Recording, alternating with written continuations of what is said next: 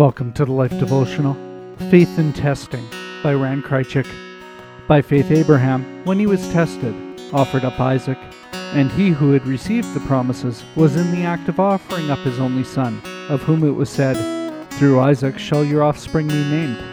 He considered that God was able to even raise him from the dead, from which, figuratively speaking, he did receive him back. Hebrews 11:17-19. My son, a paratrooper in the U.S. Army, is a disciplined young man who sacrificially serves his country. While I am proud of my son's accomplishments, and I love him simply because he is my son, there is another reason he is important to me. He carries my name. Each day, as he performs his hazardous job, there is a possibility that we might receive a phone call saying he has been injured, or worse. And with that young man, our family name would pass because he is my only son. So I relate to Abraham when God told him to take his promised son and kill him. How many questions must have run through the old man's mind as he trudged up the mountain with his only son by his side? But he never doubted his God. And when Isaac asked where the lamb was for the sacrifice, Abraham confidently replied, "God will provide for himself the lamb for a burnt offering, my son." Genesis 22:8. You see, after walking with God for decades, Abraham's faith was firm.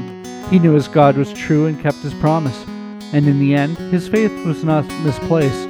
God provided the sacrifice, and Isaac was spared. What mountain is God asking you to climb today? Does it see me as asking too much? Does it make no earthly sense? May we, like Abraham, learn to trust our Father who always knows what's best and who never lets us go. A prayer for today. Father God, you know how often I doubt your goodness. I think I know what's best for me, and I make such a mess of things when I trust me instead of you. Forgive me. Give me the faith of Abraham, who believed God, and it was counted to him as righteousness. Romans 4:3. In Jesus' name, amen. Go deeper.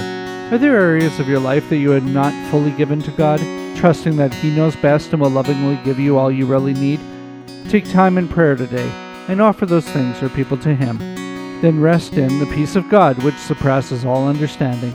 Philippians 4:7. Read further. Do you push Jesus away at times or take the chance to invite him fully in your life? Read Please Disturb Me, Jesus on TheLife.com. Can we pray for you today? Come see us at TheLife.com/prayer.